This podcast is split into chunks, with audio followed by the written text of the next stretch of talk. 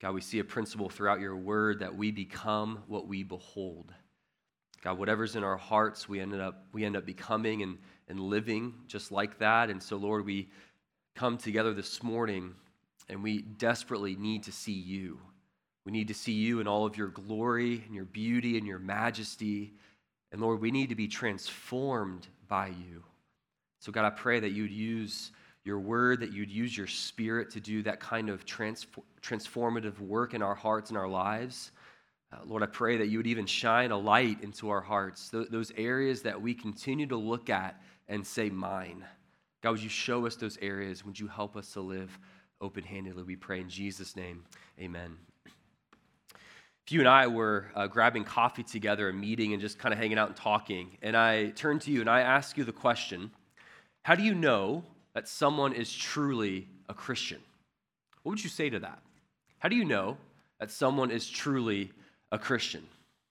Maybe you'd point out the, the fact that someone needs to confess their sins, turn from their sins, and believe in what Jesus has accomplished on the cross, that he's paid for your sin, that you've trusted in Jesus by faith, not by your own works, and that Jesus' righteousness has been transferred to your account. That'd be a great answer. But what if I then followed up and asks you the question how do you know someone actually believes that? Anybody can claim to believe in that. We have a lot of people claiming to believe all kinds of things, but how do you know someone actually believes in the gospel? In other words, what is an outward sign that someone is truly saved? Now, you might then respond and say, well, uh, there, there's some good works that that person would need to uh, to, to perform or to demonstrate in order for their faith to be genuine and real. You might even point to the fruit of the Spirit or to time in the Word, time in prayer. You might point to the fact that person needs to be a loving uh, person. Those are good and right answers. But I want to suggest to you this morning that one of the greatest marks and clearest fruits that someone is truly a Christian is their generosity that I want to present to you this morning that when the gospel of Jesus Christ comes into someone's life, when his life transforming grace is actually embraced, that that will result in an open-handed, joy-filled, grace-motivated, sacrificial generosity. That's what I want to present to us today. In fact, there are lots of passages in Scripture that talk about generosity and this connection. Let me just give you a couple here. 1 John 3 says, But if anyone has the world's goods and sees his brother in need, yet closes his heart against him, how does God's love abide in him? Or Hebrews 13, And do not forget to do good and to share with others, for with such sacrifices God is pleased. Deuteronomy 15. If anyone is poor among your fellow Israelites in any of the towns of the land the Lord your God is giving you, do not be hard hearted or tight fisted toward them. Rather, be open handed and freely give them whatever they need. See, generosity is not only the greatest mark of faithful stewardship, but I would argue that generosity is the greatest mark of being a Christian. And that's what I want to convince you of this morning that to be a Christian means to be a generous person. And so, as we close out this sermon series, I want to walk through 2 Corinthians 9, verses 6 through 12, and point out four aspects about generosity. Here's uh, the first one here in verse 7 is that generosity begins with the heart. Begins with the heart. Before we look at verse 7, look at verse 6 briefly here because Paul is uh, presenting an overarching principle of this entire passage. He says that the point is this whoever sows sparingly will also reap sparingly, and whoever sows bountifully will also reap bountifully.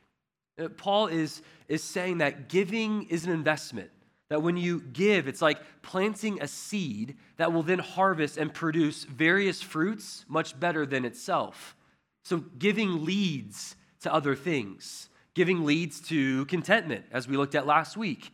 Giving leads to an increase in God's kingdom and loving God's kingdom. Giving uh, can even clarify our priorities and our values, what we love most. And what we'll see in a moment here is that giving can actually lead to receiving more. But then notice what Paul does here. In verse 7, he moves from verse 6 to verse 7 and he doesn't then suggest a specific amount to give. And that's something you might anticipate him doing. Like, okay, because of verse 6, here's how much you need to give. He doesn't go there. He actually moves to verse 7 and he targets the heart. He targets the root issue and he shows us that motives matter in our generosity.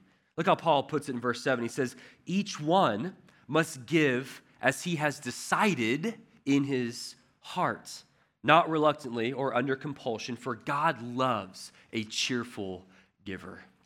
Faithful stewardship understands that motives matter and that motives are developed based on the condition of one's heart, which is why I think Paul in verse 7 suggests two bad motivations as it relates to generosity. If you look at here, he says, Do not give reluctantly.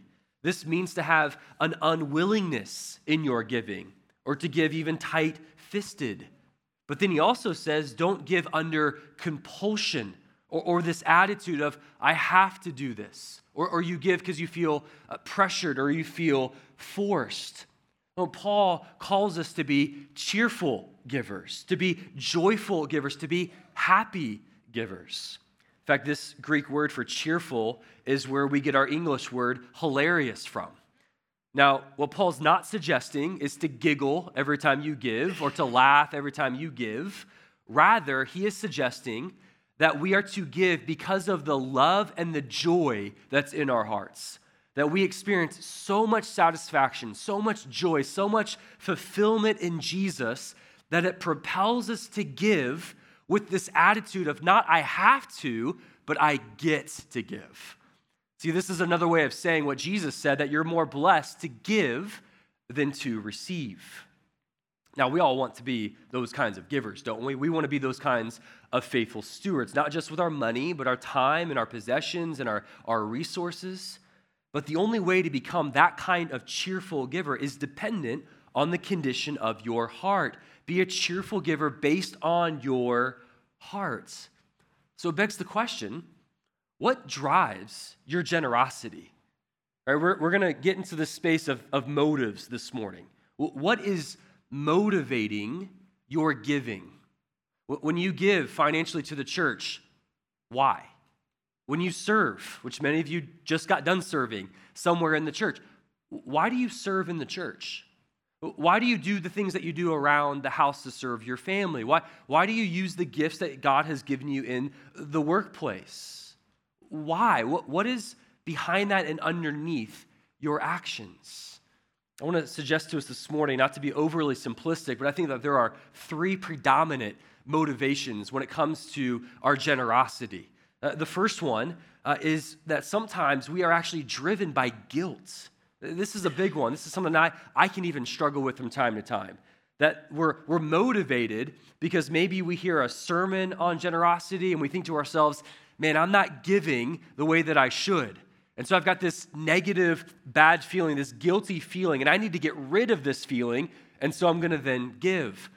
Or maybe you look at other people who are giving, people who are sacrificing, people who are serving, and you're like, man, I don't stack up well against them. And here comes that negative, guilty feeling. I want to get rid of that, and so I'm going to then give. It's not a good motivation. Here's another poor motivation is greed.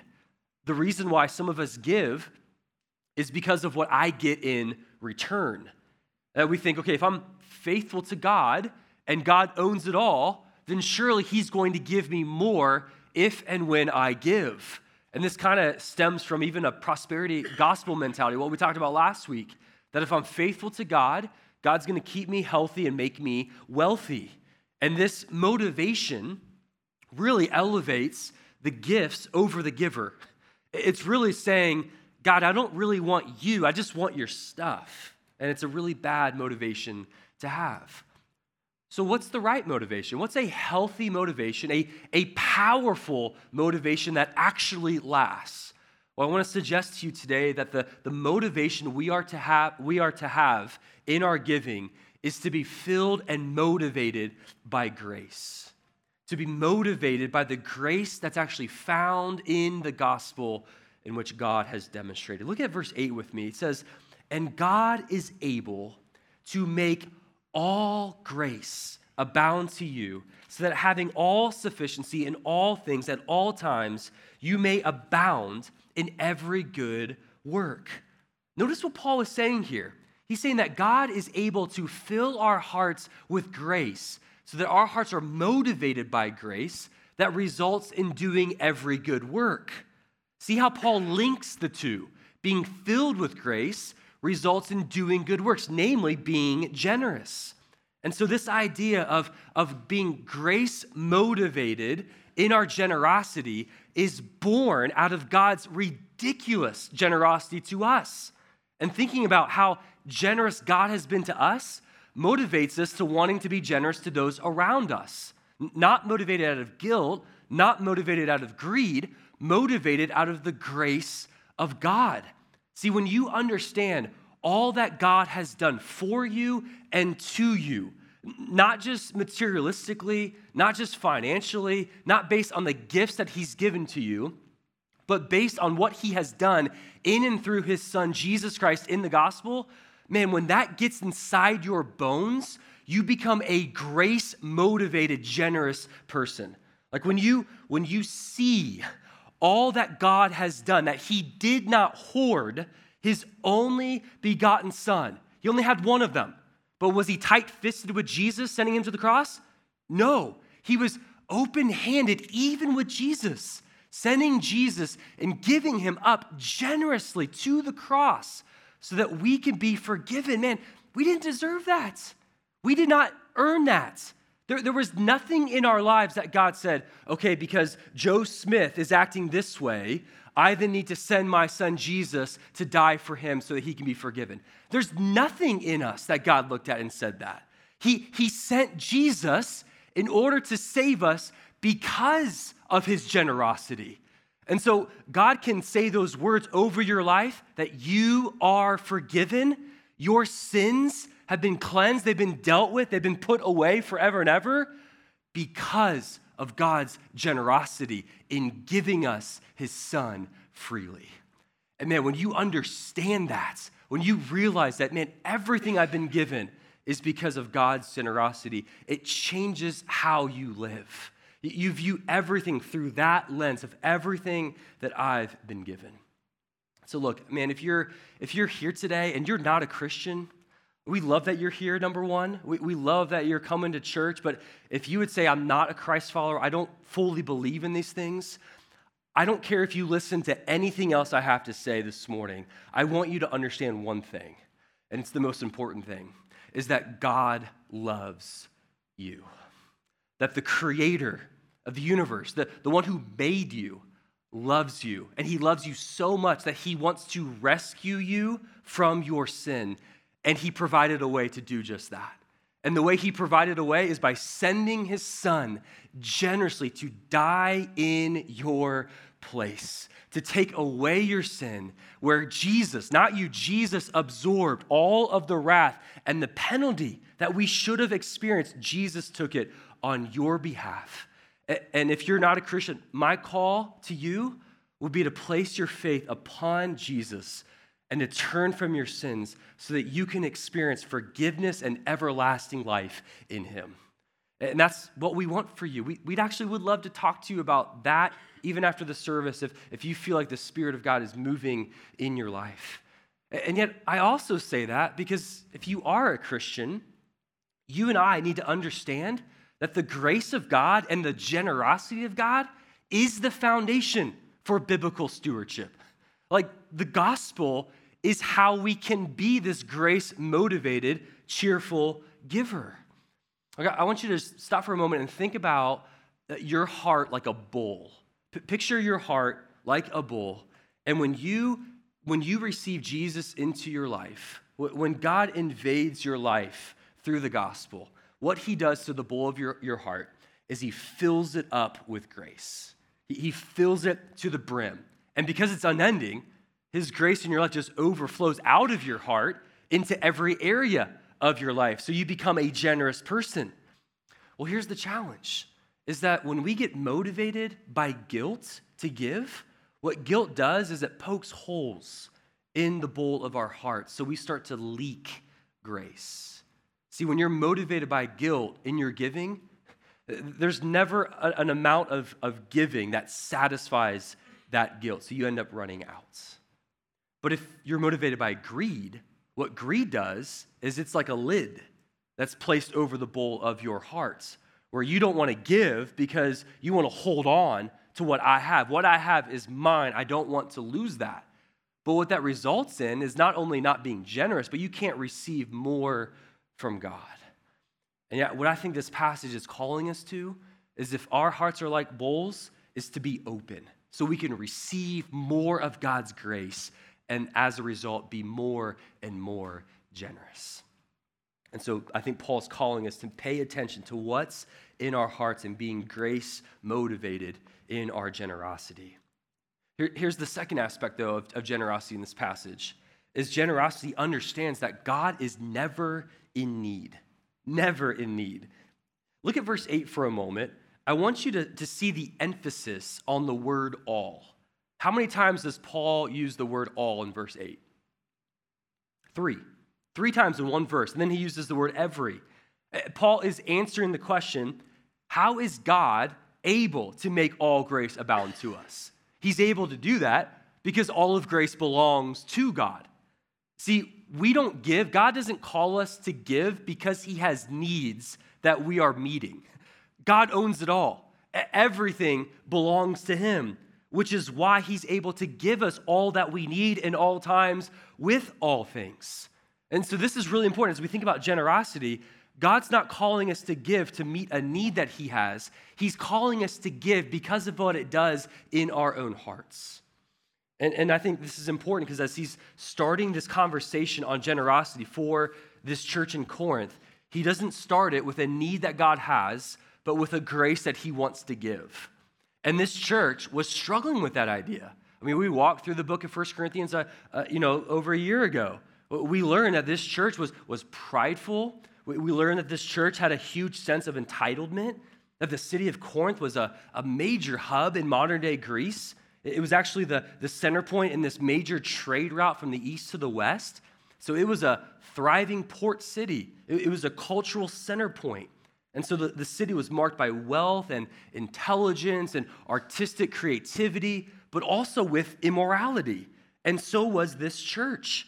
And so Paul is, is calling them to shift from having an owner mentality to having a steward mentality, to transition from thinking all that I have belongs to me and it's mine, to then viewing that everything I have actually belongs to God. And so the correct question is God, how do you want me to use all of it? But here in this verse, Paul is reminding us that we are to be faithful stewards not because we're meeting a need that God has, but because of what it does in our own hearts. I think sometimes one of the one of the struggles that we have within generosity, and sometimes I struggle with this in my own life, is I can fall into this trap of, okay, I'm gonna give to God whatever that is, and then the rest really belongs to me. Like I get to determine how to use the rest of what I have. And it kind of reminds me of an experience I had. I was going out to eat with this, with this man. He was well off, and he'd always pay for my meals. And I'd always lose like this, this match of like, no, I'm gonna take the I'm gonna take the check, and he'd always take the check, and he always had the trump card. He's like, You're in ministry, you're, you're never paying a meal with me. And so I'm like, okay, whatever. Let, let me at least pay for the tip. Right? Let me let me just cover that, right? Pay, pay for the tip, whatever. So the bill came. And I looked at the total, I'm like, oh my goodness, 20% of that. Like, that's a lot. And so, and he saw kind of that, that you know, look on my face. He's like, man, you don't need to pay for that. I don't need you to pay for the tip. I just want to bless you. I just want to enjoy having a meal in each other's presence and just for me to pay for all of it. And I thought about that in light of this topic, in light of, of thinking about generosity. And I don't know about you, but I often need to be reminded that God does not need to be tipped, He wants to be worshiped. Like, God doesn't need us to kind of chip in and think, okay, I'm gonna do my part, and then the rest is mine. God owns all of it, including the resources that we're tipping Him by. by. And so, this is a great reminder focus on worshiping God, focus on being consumed with who He is. And when you're, when you're in that place of being in awe of all that He is, it leads to an extraordinary amount of freedom in your giving. And I think this is important because when you get down to it, there are really two different ways of thinking about your stuff and your resources.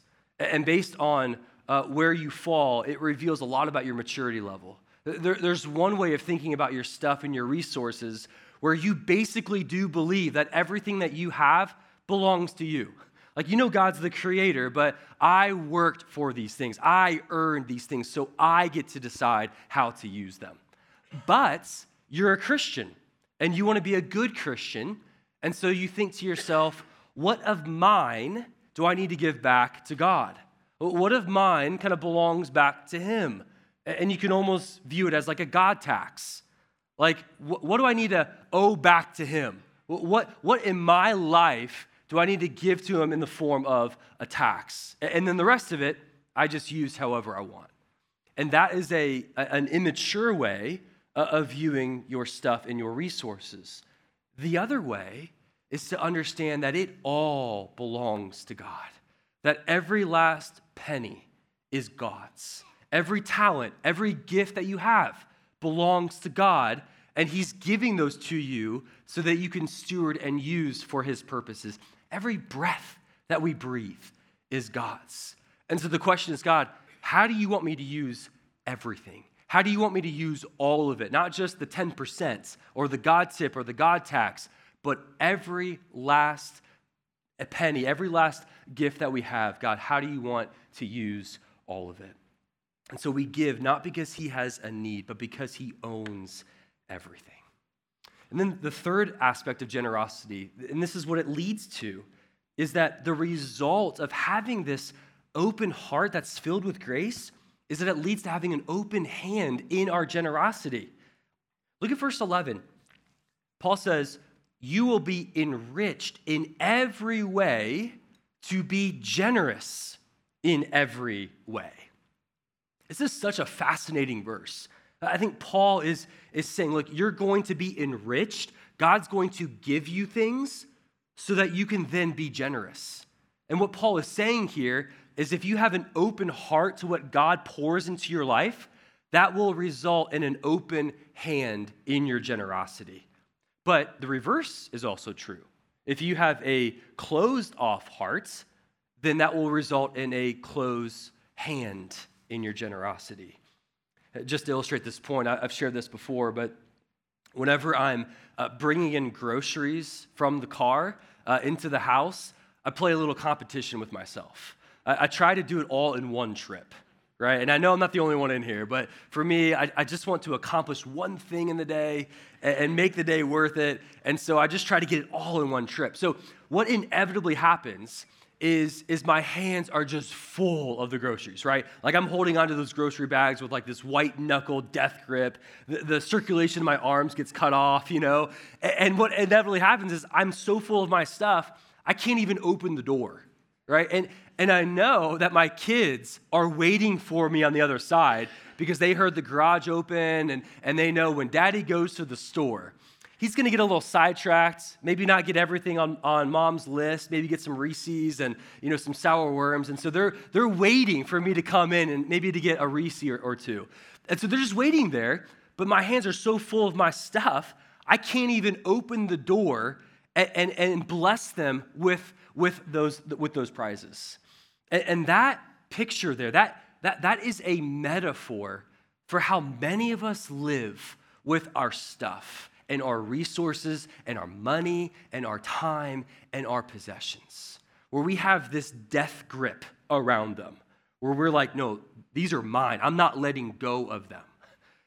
And yet, what that does is it does two things. One, you actually miss opportunities to bless others and to be generous and you're missing out on ways that God wants to bless you because you can't receive because your hands are closed.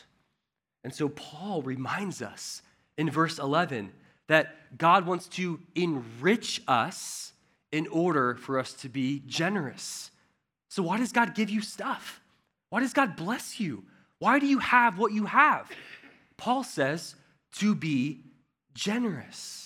And, and I don't know which one comes first. Like, does God enrich you in order to be generous, or are you generous and then you'll be enriched? There's probably arguments on both sides, but I do know this that if the posture of your heart remains like this, where you have a curled fist, you're going to miss opportunities to experience God's grace in deeper ways and to bless and be generous and give to others.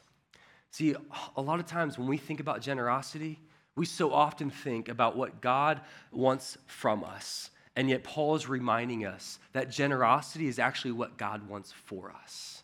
See, he says, You'll be enriched in every way. What does that mean? Well, every means every. That God wants to enrich us, He wants to bless you, obviously, with His grace. He wants to give you a deeper satisfaction in who He is. He wants to grow your love and your view for the kingdom. He wants to develop contentment in your heart. And yes, God will at times bless you with material things, with money, with finances, so that you can be generous in every way. One of the, the best examples of this, I think, in the New Testament, at least from my point of view, is the feeding of the 5,000.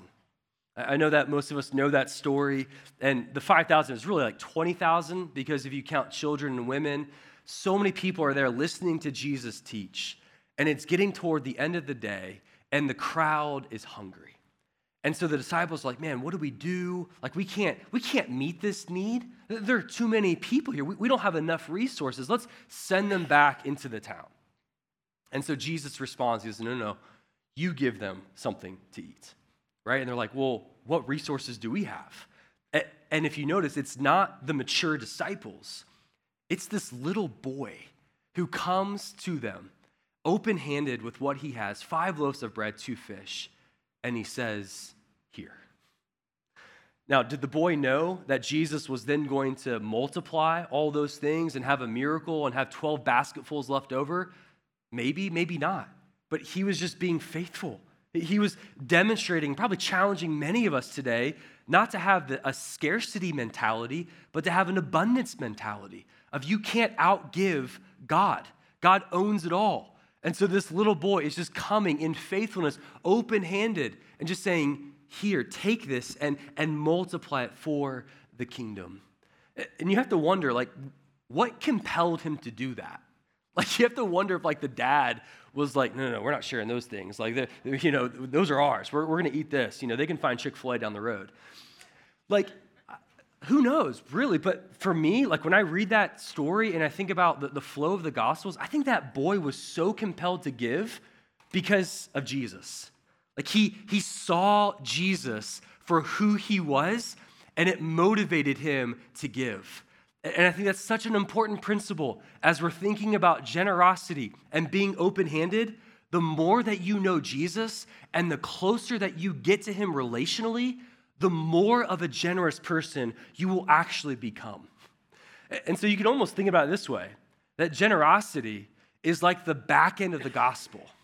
Like if the front end of the gospel is God who generously gives his son Jesus and we respond in faith, the result of that, the back end, is that we will be generous in return. And look, I, I know I'm going on and on about generosity. I know this is the fourth week on a, on a sermon series on stewardship, and I'm sure that, you know, there's lots of us in the room where, where, you're like, man, I got up early today, you know, I, I took a shower, I got dressed, and I came to church because I want Jesus. I, want to I want to learn about Jesus. I, I, want to I want to study the scriptures in a way that grows my affections for Jesus. And so, Chris, okay, we get it with the stewardship thing, we get it with the generosity thing. Go back to Jesus. And if you're separating the two this morning, then I, I got to push back on you for a moment. That the more that you understand Jesus, and if you truly believe in the gospel, the more of a generous person you will actually be. That generosity is one of the greatest marks of being a Christian. Why? Because the gospel is the only thing powerful enough to take our death grip that we have around our stuff and to pry our fingers open. The gospel of Jesus Christ is the only thing powerful enough to, to release that grip that we have so that we move from being closed fisted to open handed. That seeing and savoring the generosity of God leads to us being generous people. So I have to ask you today if you're someone who is a, a stingy giver, if you're someone who does the God tax or the God tip, and you're close fisted with your resources, I have to ask you do you truly believe the gospel? Do, do you truly know the, the God of generosity and who he is, and has he invaded your life? If, if you're still looking at areas in your life and saying, mine, then I have to call you and say, do you believe in Jesus? And look, this morning, I, I want to be helpful. I don't just want to ask those questions and then pray and we're done. I, I want to help us by understanding how, how do you know when you are a generous person? What, what are some signs or some indicators that you're even growing in this area of discipleship? Let me give you five quick indicators that you are an open handed, generous person. These are so challenging, even for me, as I was thinking about these things and seeing them in my own life and trying to grow in them. Here's the first one is that you quit the comparison game. Like you stop looking at the people around you, at what they're giving, or how they're sacrificing, or how they're serving and trying to meet them. And instead, you actually look in your own heart to what God's calling you to, and you're being faithful with that. And so then the standard isn't other people, the standard is our generous God. And you're giving out of what God places in your heart and, you and you stop comparing with those around you. That's a big one. Here, here's the second one, though, is that you actually have a high level of joy as you give. That when you give, it's not out of dread, it's not of a, I have to do this, it's, I get to do this. And I know many of us probably give online, and there's kind of that automatic withdrawal. And so let me ask it this way when you look at your bank statement at the end of the month and you see that money going to Pennington Park Church, what do you say in your heart in that moment? Is there a sense of, whew, that was a big hit. I'm glad we're done with that. Now we can get on to spending however else, you know, whatever else we want to spend on.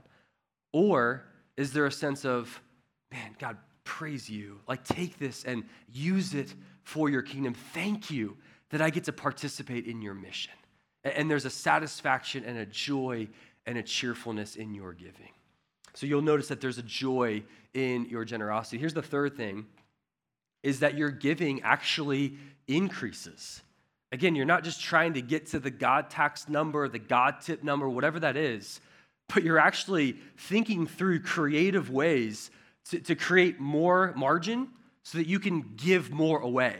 You're thinking about what can we cut? What, what, can we, what can we remove from our lives so that we can give more to the kingdom of God? And you're noticing this, this trajectory of your giving increasing, that that lid is removed. And then fourth is that generosity is more of a lifestyle than just giving out of abundance. So you're not giving whatever's excess, whatever's left over, whatever's extra but because generosity is part of your lifestyle, it's actually something that you're doing in every area of your life. So, generosity is not something that you're doing, generosity is actually some, something that you are. Like, you're a generous person. You're not just generous with your money, you're generous with your time. You're generous with your words of encouragement. You're generous with your possessions. You're, you're generous with your attention, which, by the way, is becoming a pretty scarce commodity. Like having someone's like a full attention, like they're in the moment. Like we're not very good at that. But if you understand the gospel, you're going to become generous even in your attention and your engagement because generosity is actually more of a lifestyle than something that you're doing out of abundance. And then, fifthly, here, and I think the, the, one of the hardest things to get to is that you stop asking how much and you start asking the question, what am I not giving? and why? What am I not, what am I holding on to and not giving away to God's kingdom? And the answer to that question might actually be biblical answers. It might be because uh, I need to care for me and my family. Or God has given us these things to enjoy and to use as an act of worship, to, to give praise to his name. Those are good things. But maybe as you ask that question, it might actually lead to, to sinful reasons. Like you might be holding on to something because you actually view that as your security or your soul's delights. That you're noticing that, that this thing that you're not giving away is actually on the throne of your heart instead of Jesus. So, getting that place of what am I not giving and why? And that's something that you will ultimately have to answer. So, here's the last aspect. I'll close with this about generosity is that generosity leads to a lifestyle of gratitude. Lifestyle of gratitude. Look at verse 12 with me. It says, For the ministry of this service is not only supplying the needs of the saints, but is also overflowing in many thanksgivings to God. Uh, faithful, generous stewards are filled with gratitude to God. There's an overwhelming thanksgiving to God because they know that giving thanks to God reveals your belief that all of it actually belongs to God. And I think the reverse is also true. If you notice a lack of thanksgiving, that might actually reveal that you're being tight fisted with the things that God has given you, and perhaps there's a, a heart of discontentment. I know that's true in my own life. When I'm lacking this consistency in giving thanks to God for what He's given me, I can almost always point to a heart that's grown discontent in what I have. So I think Paul is, is reminding us that gratitude to God is the fuel for ongoing generosity. And this is a beautiful cycle. This is a cycle to get caught up in where the more generous that you are, the more thankful you'll become. And the more thankful you are, the more generous you are. And it's just this never ending cycle while you're admitting and acknowledging the fact that everything belongs to God. That's a mark of faithful stewardship. So, as I, as I close, you might be anxiously awaiting the bottom line. I, I don't know if you're wondering, okay, okay, let's get down to it. How much should Christians give? What percent? Is it 10%? Is it 30%? Is it 50%? What's the number?